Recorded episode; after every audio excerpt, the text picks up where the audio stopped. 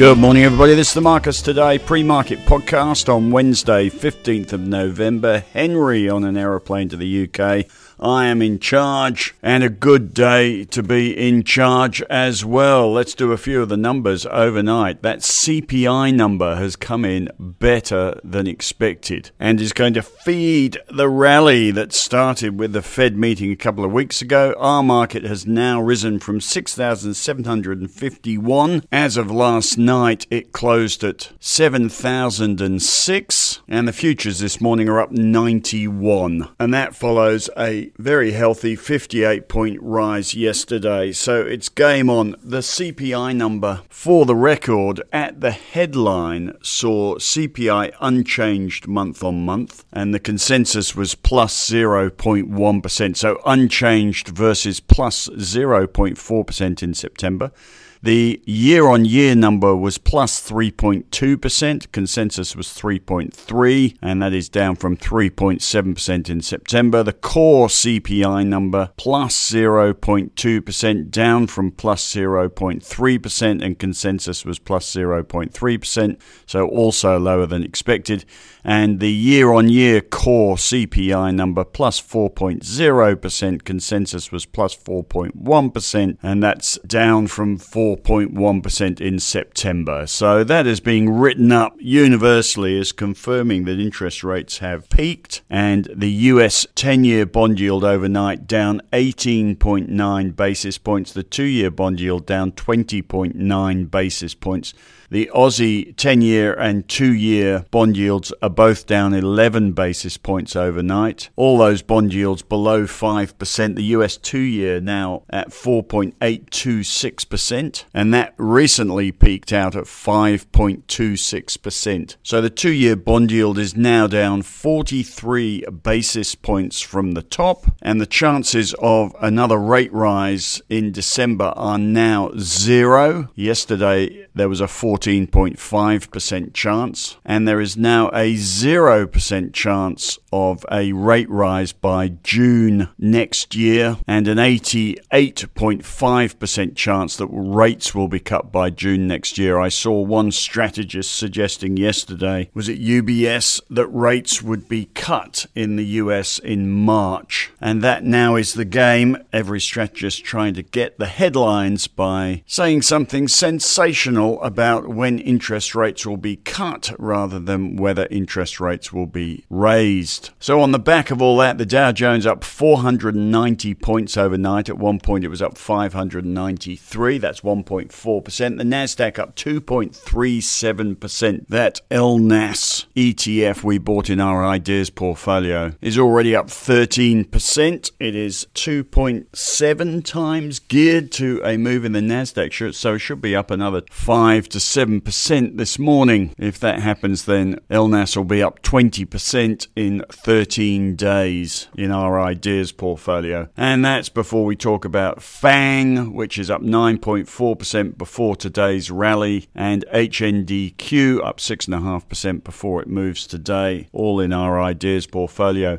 We bought into the market in our ideas portfolio after the Fed meeting a couple of weeks ago. It looks like a divine piece of timing at this point. Punching the air in delight. You know what that means. And it's not just tech stocks doing well. Tech stocks all up about 2% overnight in the US, although Tesla up 6.1%. Is that a tech stock? I suppose it is. But the other sectors coming alive overnight include resources. We have BHP up 3.87% in the US, Rio up 3.4%. On top of that, Glencore up 4.5%, Freeport McMoran 5.2%, Anglo American 5.5%. And it doesn't stop there. Lithium stocks have come alive overnight as well. There is an element of the market going risk on. Obviously, Piedmont up 12.6%, Albemarle up 9.7%, Sigma Lithium up 7.9%, Livent, I always pronounce that wrong, up 8.6%. Lithium coming alive, although the lithium price unchanged overnight. Europe had an okay night. stock 600 index, at 600 biggest stocks in Europe up 1.34%. They probably missed out on some of the best bits of the US market rally. And the other sector, interestingly, coming alive overnight was the US investment banks. JP Morgan up 2%, Bank of America up 5.8%, Wells Fargo 3.4%, Goldman Sachs up 4%, Morgan Stanley up 4.6%, Citigroup up 4.2%. All bodes well for Macquarie, which we added to our Macquarie One stock portfolio after the results a couple of weeks ago. Results weren't too flash, has to be said, but maybe that will start to come alive. The VIX volatility index down 4.8% overnight. That's not a huge move, but it is down to 14. At one point, it was over 20 recently. Slightly elevated levels, so cooling down. Oil price down 0.2% overnight, so energy sector might be at the back of the pack. Gold price, interestingly, up $17. The big move overnight has been in the US dollar down 1.49%. That is a massive move for the world's reserve currency, and on the back of that, the Aussie dollar up over 65 cents and up almost 2% overnight. That, of course, is good news for commodity prices. The US dollar going down, everything priced in US dollars. If the US dollar drops, price goes up. So it's good for commodity prices that the US dollar goes down, and that's obviously good for the Australian market and probably explains why our market is up 90,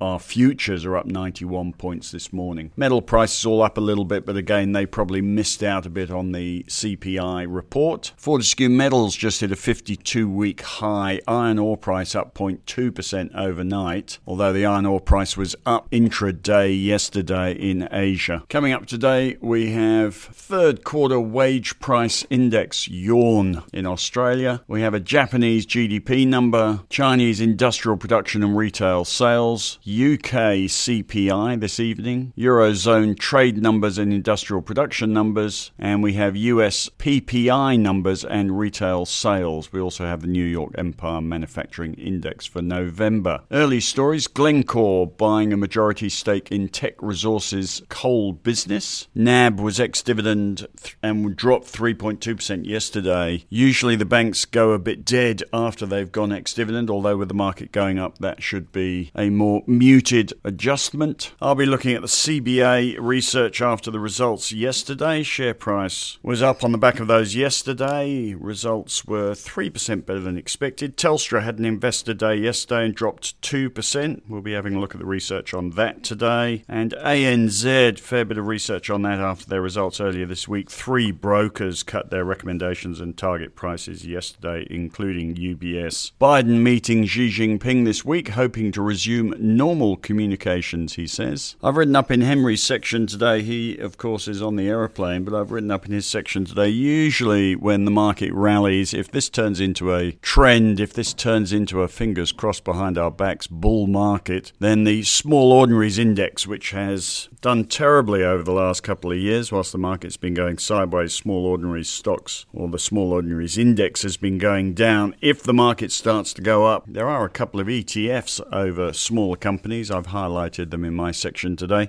But if the market starts to go up, should get a bit easier in small caps as the market goes more risk on. Notably, the Russell 2000 index in the US was up 5.44% overnight. This is the top 2000 rather than the top 200 companies. That's a huge move. The other sector flying along overnight was the REIT sector, which of course is interest rate sensitive. That was up 5.3%. Utilities also doing well, up 3.9%. Those are the biggest rises in those sectors in one day in a year. Another sector doing well was that KBW Regional Banking Index. Remember that? That's the index we were watching when the Silicon Valley Bank disaster was going on. That sector up 7.5% overnight. If you consider that Silicon Valley Bank was caught out by rising interest rates, then obviously falling interest rates takes a lot of pressure off customers, particularly growth companies in Silicon Valley that have a lot of debt in order to fund ambitious projects. They all got caught out by interest rate rises over the last couple of years. And as interest rates peak, that's obviously good news for high PE, no earnings companies. Home Depot was up 5.4% overnight on results. Volumes were big in the US overnight, well above the averages of the last 20 trading days. Early Australian headlines brokers cutting target price on Telstra after their investment day yesterday. Nufarm results out in New Zealand. Flight Centre results out. First quarter underlying profit before tax up more than 500%. GrainCorp in a $35 million acquisition. Results from Life 360. Results from Aristocrat Leisure. Computershare confirms guidance. And Seek guidance is unchanged. And that'll do you for today. Right, good day today, as I say. Futures up 91. And can I just throw in a little advert here for the Marcus Today newsletter? Our strategy portfolio, which times the market using ETFs, that portfolio in the last year prior to today, and it's going to move today, but prior to today is up 20.32% in a year, and the ASX 200 is down 2.92% in a year. Who says you can't time the market? We just, as of two two weeks ago bought back into the market having been in cash for 120 days. You can read about that in the Marcus Strategy section. That's it for today. Have a good day. We'll be back later on with the Marcus Today Members Podcast.